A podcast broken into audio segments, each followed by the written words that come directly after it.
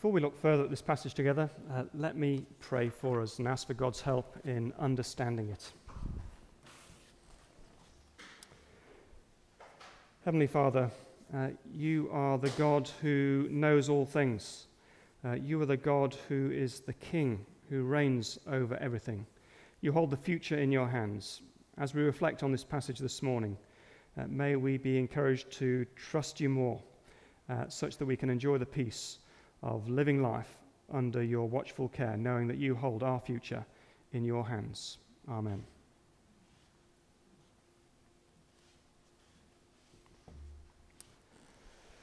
Our society expends a great deal of energy trying to predict the future. Uh, I'm not just talking about the astrology industry, although there is that. Uh, there, of course, there's the insurance industry and the meteorologists. Uh, governments set up these think tanks to try and anticipate what's coming around the corner. A large part of the investment industry is based around trying to predict and to stay ahead of the market, which, of course, is not an easy call at the moment. I think there's also, uh, this is true for us as individuals. Uh, we say to ourselves, if only I can get these qualifications or this financial cushion, if only I can get maybe a spouse or build a good set of friends around me who will stick with me through thick and thin, then we reason, I'll be guarded against whatever the future may throw at us. The future, it's unknown.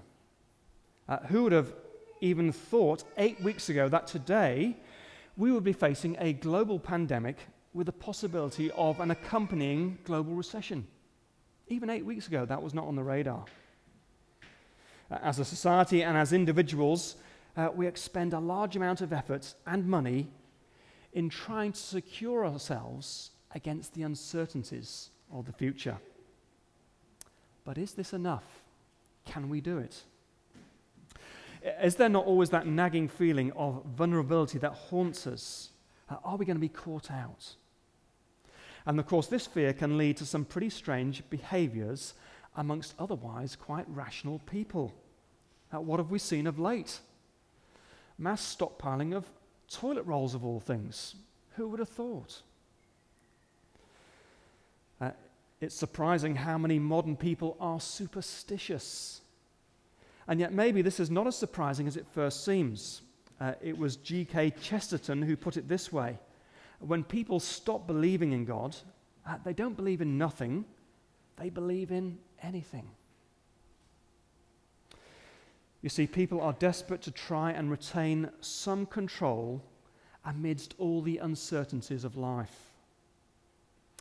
And they pursue this in all sorts of different ways. They have different strategies for coping. And many people muddle through life in this way, but occasionally a crisis hits which brings a reality check. And they then realize that what they are leaning on is not quite as solid as they thought. And the foundations of their life are shaken. Of course, we've seen that in Australia in recent months with the bushfire tragedies. Many people's livelihoods and their homes and all of their, their possessions gone up in smoke. And of course, we are seeing it now with the COVID 19 crisis. When we go back to the 6th century BC, we then see that this is also the case for King Nebuchadnezzar. Uh, he is hitting a crisis point and he is terrified. So let's go back together to this chapter and see what it tells us. And the first thing we see is the insecurity of life without God uh, when the world's certainties are exposed as empty. So, Nebuchadnezzar is this uh, very intelligent, uh, very powerful, gifted man. Uh, I'm sure he would have been in the top 20 of the world's most powerful men in all of history. But a crisis hits in the form of a very vivid dream. And it throws Nebuchadnezzar into a flat spin. You see, the Babylonians believed that dreams were very significant. Uh, Nebuchadnezzar knows instinctively that it is some sort of divine message. But what makes it so frightening to him is that he hasn't got a clue what on earth it means. Look at verse 3. He said to them, I've had a dream that troubles me, and he wants to know what it means. Now, the Babylonians of that day had a whole industry of experts to interpret dreams. And in verse 4, the astrologers say to the king, O king, live forever. Uh, tell your servants the dream, and we will interpret it. But King Nebuchadnezzar, by this point, is smelling a rat. Uh, he's not so sure that these guys are giving him good advice. And so he decides he's going to put them to the test. He's going to find out whether, in fact, they are really the real deal. Do they really have connection with the gods to give him these insights? Verse 5. The king replied to the astrologers, This is what I have firmly decided. If you do not tell me what my dream was and interpret it, I will have you cut into pieces and your houses turned into piles of rubble. Now, what we have here is an ingenious scheme for exposing fraud. Uh, let's call it the Nebuchadnezzar debunking method. So, say the next time that a horoscope expert says to you, uh, Tell me your date of birth, and I'll tell you your future, uh, this is what you do. You say, Hang on, why don't you tell me my date of birth and my future? And then, if you really want to up the stakes, just throw in, and if you get it wrong, I'm going to cut you into pieces and demolish your property. Well, you're going to find out pretty quickly whether or not they do have supernatural powers or whether it's just a con. Now, this incident, you see, was per- the perfect opportunity for the wisdom of Babylon to prove itself once and for all, publicly and undeniably. But what we see is that it spectacularly fails. In verse 11, they concede this. What the king asks is too difficult. No one can reveal it to the king except the gods, and they do not live amongst men. You see, actually, this time uh, they are spot on. Uh, the wisdom of this world is ultimately a dead end when it comes to knowing and controlling the future. Now, when people discover that the things they've been trusting in to control the future are actually empty and insecure, uh, as Nebuchadnezzar does, it is deeply unsettling for them. Uh, when the global financial crisis started in mid 2008, uh, there followed tragically a string of suicides among wealthy and well connected individuals. Maybe you've heard about uh, Long Gully Bridge in Northbridge, where sadly uh, financial executives were committing suicide jumping from the bridge. It got to the point where the RTA had to put through a planning order to erect fences along the side of this heritage listed bridge. Uh, it was opposed at the time, but it was finally passed in 2011. These were people who discovered suddenly that the foundations of their world were not as secure as they thought. And it ultimately destroyed them. And I do hope not, but it may yet be the case that history, in that sense, repeats itself in this current crisis. And I think it then goes some way to explain and help us understand Nebuchadnezzar's pretty extreme behavior here. And we've already heard about his threat of dismemberment in verse 5, but in verse 12 we read this This made the king so angry and furious that he ordered the execution of all the wise men of Babylon. You see, one of the ways that our insecurity about the world can surface is in the form of anger. Uh, it was the supermodel Naomi Campbell uh, who has spoken openly about her anger management issues. Uh, famously, in 2006, Naomi Campbell lost her temper with a housekeeper and threw her mobile phone at her. And Naomi was then prosecuted on assault charges. Uh, Campbell is quoted as saying this, and I do quote Anger is a manifestation of a deeper issue. That, for me, is based on insecurity. You see, her insight is actually very helpful Because if we believe that the world is basically a chaotic, unpredictable place, then of course it's up to us to try and control everything. And if anything gets in the way of that, of course, we are going to react with frustration and with anger. And in fact, this feeling that life is basically chaotic and insecure can erupt in all sorts of destructive behaviors. Uh, feeling insecure about finances can lead to envy and hoarding and even stealing. Uh, if we're feeling insecure at succeeding in some task, it can lead us to being irritable and grumpy. If we're feeling insecure about relationships, it can lead to us being domineering or manipulative. If we're feeling insecure about how someone may respond, it may cause us to be cowardly or to cover up the truth. You see, it's worth us thinking through uh, which of our behaviors are actually born out of a sense of insecurity that we have about our world. You see, in Nebuchadnezzar, we are meant to see this connection between this awareness that life is frighteningly, frighteningly insecure and the resulting helplessness we feel and anger.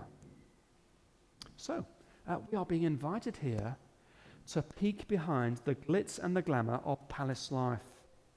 And what we are seeing is that the false certainties that this world offers are exposed for what they are. They're false. You see, life without God in a chaotic universe is very bleak and brittle. And that brings us to the second half of our passage, because in the second half we see the contrast. We see the deep security of knowing the one who knows the future. You see, in the verses that follow, we discover that God doesn't just know the mystery of what it is Nebuchadnezzar is in his dream. Even more significantly, God puts the dream in Nebuchadnezzar's head in the first place. Uh, God knows the future that the dream predicts. But there is more. Uh, God doesn't just know the future as if he can fast forward the DVD to see how it ends. The reason he holds, knows the future is that he actually directs the future. Now, after the Lord has revealed the dream and its interpretation to Daniel, uh, he says this. This is Daniel. Then Daniel praised the God of heaven and said, Praise be to the name of God forever and ever. A wisdom and power are his. He changes times and seasons. He sets up kings and deposes them. He gives wisdom to the wise and knowledge to the discerning. He reveals deep and hidden things. He knows what lies in darkness, and light dwells with him. I thank and praise you, O God of my fathers. You have given me wisdom and power. You have made known to me what we asked of you. You have made known to us the dream of the king. You see, the reason God can predict the future is that he determines every detail of the future. And later in this chapter, actually, uh, you're going to have to come back next week if you want to find out, but we're going to hear how God predicts the future in a very detailed and startling way for Nebuchadnezzar. So, the reason he does this is that God controls the future. Uh, don't know if you've ever been to Yale University in America, but there is there a sunken garden in the front of the Beinecke Library. I've got an image of it there. As you can see, uh, in one corner there is a pyramid, and the pyramid symbolizes time. In another corner, there's that huge donut shaped structure on its side, which symbolizes energy. And in the third, co- third corner, there is a huge dice perched on its tip as if it's ready to topple in any direction. And that symbolizes chance. And this represents the worldview of many modern people. Uh, the universe is self existing, there is no creator, no God. Uh, the universe is a place where what happens is decided by interplay of these three factors energy, time, and chance. And of course, no one can tell which way the dice is going to fall. And so we're all stuck in this unpredictable and chaotic world. But when we come back to this chapter, fortunately and thankfully, it tells us another story. For in this chapter, it shows us that this way of looking at the world is ultimately wrong. Uh, in the New Testament, the Apostle Paul says as much in the Ephesians letter in chapter 1. Uh, from the roll of the dice to the movement of the stars and the decision of rulers, everything happens, and I quote Ephesians 11, verse 1, verse 11, according to the plan of Him who works out everything in conformity with the purpose of His will. God bends everything to conform with the purpose of His will. Isn't that amazing? Uh, you might ask, well, what about evil and suffering? Uh, does, does, does God determine them as well? Well, at the cross of Christ, we see how that happens. In the cross of Christ, we see that although God is not responsible for the evil, he is sovereign in control of even the worst evil as it does its worst. And through it, he brings about the most amazing outcome at the salvation of the world. Uh, knowing this makes a huge difference. Now, there are three ways in which this difference is worked out in Daniel's life compared with Nebuchadnezzar's confidence, praise, and humility. And we're going to look at these finally together. So, firstly, confidence. Uh, the first 12 and a half verses of this chapter are a picture of fear, insecurity, and chaos. Then, at the end of verse 13, Daniel steps onto the scene. And with that, the whole feel of the chapter changes. Uh, firstly, he hears some words that you think would be enough to chill anyone to the bone. He's told it's all over. You and your friends and your colleagues are about to be brutally executed But does Daniel panic? Uh, no, he doesn't. Does he slip into despair? No, he doesn't.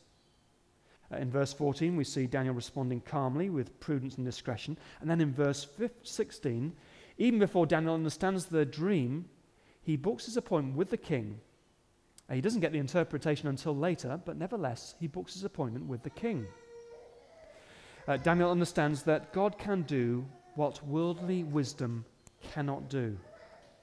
God can easily reveal the dream and its interpretation to him if God wants to. And so in verse 17, uh, Daniel drops around on his friends and says, uh, Guys, I think we should have a pray. They say, Great idea, Daniel. Uh, anything in particular on your mind? He says, Well, yes, there is this one thing. I've given this undertaking to the king, and if the king doesn't tell me uh, what was in his dream, uh, the king is not telling me what's in his dream, but I've got to tell him. And if, if, we don't, if I can't tell him, we're all dead. That tends to focus the mind, and it leads to a fairly earnest prayer meeting. And in fact, Daniel tells his friends in verse 18 to seek God's mercy. Verse 18 again. He urged them to plead for mercy from the God of heaven concerning this mystery, so that he and his friends might not be executed. You see the point.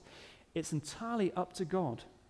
It's down to God's mercy as to whether he's going to answer. Uh, Daniel doesn't know the future. Uh, he's in the dark as to what will happen. and yet, unlike Nebuchadnezzar, Daniel has this calm confidence. He knows that whatever happens, God is in charge. Ultimately, Daniel can trust God regardless of whether or not he answers the way that Daniel hopes he will. You see, Daniel displays for us here what a difference it makes to know this God who holds the future in his hands. You see, it's not fatalism. Uh, this is not uh, whatever the will of Allah is, so be it. This is a personal reliance on a heavenly Father, the one who knows everything and works everything in accordance with his good will. I remember an advert in the 1980s back in the UK uh, put out by the AA, that is the Automobile Association. Uh, the Australian equivalent would be the NRMA. And in this advert, it consisted of a sequence of distraught motorists who were all va- facing uh, various serious mechanical problems. And the passengers in their cars keep saying things like, uh, Can you fix it, Dad? And Dad comes out from under the bonnet saying, and here's the catch phrase, No, but I know a man who can. In these days, to be politically correct, you'd probably say, I know a person who can. Uh, you or I do not know what the future holds, but we know somebody who does. Uh, we cannot know all the answers, and we can't, certainly can't sort out all that life throws at us in a broken world. But if we put our trust in Christ, we know the one who can. And that is enough. It gives us a calm confidence, whatever tomorrow may bring. So we thought about confidence. Secondly, praise.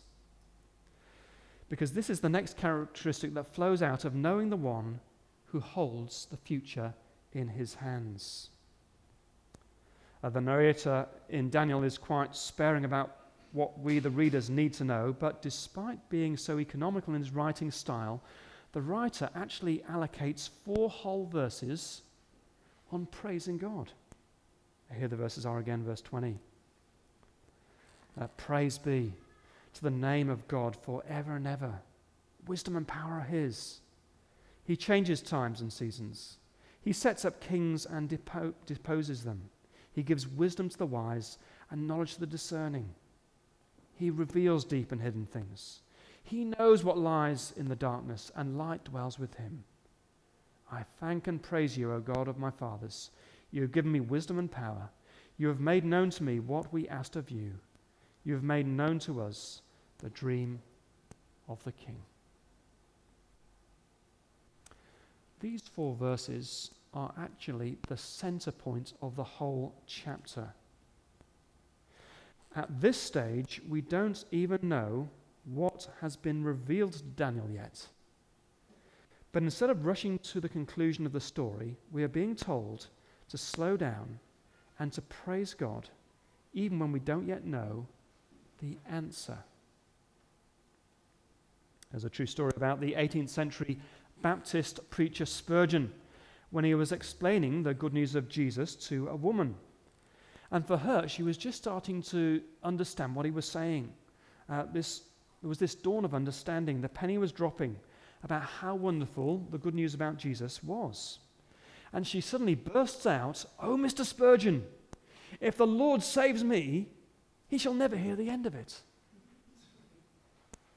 She was already starting off down that path of praise. The gospel was touching her heart and was causing her to praise. And even the way that this chapter is written is designed to grab us and to say, How do you think you should respond to this God? Why not even now start turning these truths back into praise?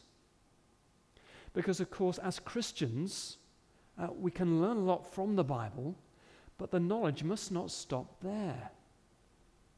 Knowledge must ultimately lead to praise. And that is the challenge of this chapter. And that indeed is the role of God's people.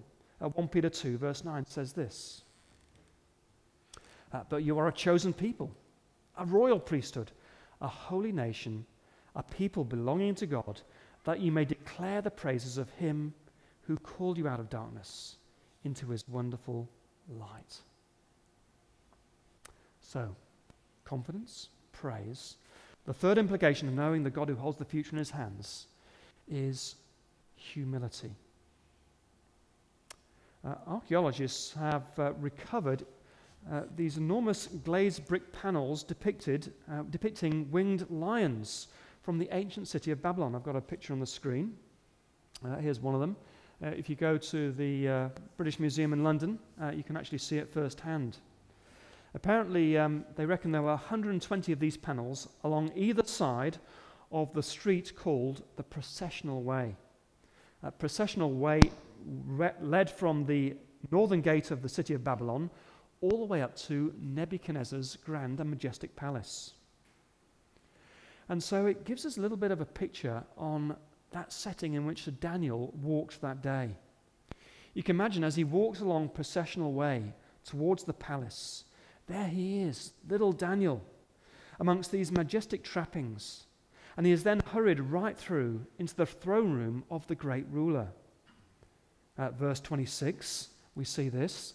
The king asked Daniel, also called Belteshazzar, Are you able to tell me what I saw in my dream and interpret it? Well, here is Daniel's moment.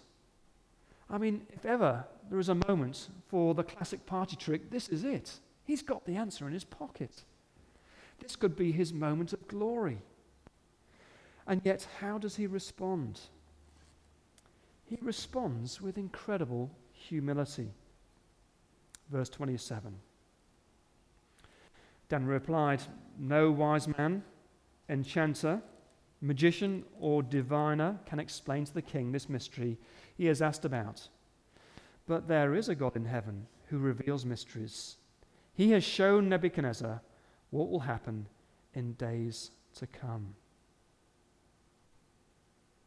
Daniel could have used this opportunity to big note himself, but instead he is humble and he points instead to the glory of the God who has revealed the dream to him. Uh, Daniel knows that the knowledge he's been given is a pure gift. And so he doesn't lord it over the king's advisors, and he doesn't use it for his own selfish ends. He's careful to ensure that all the glory goes to God. And it's encouragement for you and I, if we're following Christ, to remember that we have not discovered the truth about Christ through any superior wisdom of ourselves. It's not that we're brighter than other people. The fact we're understanding the truth about Christ and we put our faith in Him is a pure gift of God. It's an act of His mercy. And therefore, it keeps us humble before Him. And it keeps us humble before other people, wanting to share this good news with them, but never thinking that we are better than anyone else. So, in this chapter, we've seen that insecurity of life without God. Uh, we try every strategy we can to protect ourselves against the uncertain future. Uh, we put our trust in all kinds of things to try and control our destiny. But ultimately, they are just sand in our hands. And when the crisis hits, we're brought back to earth with a bump. And yet, the wonderful news of this chapter is that there is a God who holds the future in his hands. And he directs every moment of, of life for his glory and the glory of his Son and for the good of those who trust him. You and I do not know what tomorrow brings, but if we trust in Christ, we can walk into it with confidence. Let me pray for us. Heavenly Father, uh, thank you for this historical narrative of these dramatic events back in the 6th century BC. Uh, thank you that it speaks in a very real and living way into our modern world today. Uh, the issues have not changed, and particularly at this time of global crisis, it speaks very powerfully and pertinently into our world and our lives and our hearts. Please help us to take away from it uh, the blessing of what it offers us, that assurance of the wonder of the security that comes from putting our trust in the one who holds the future in his hands. Amen.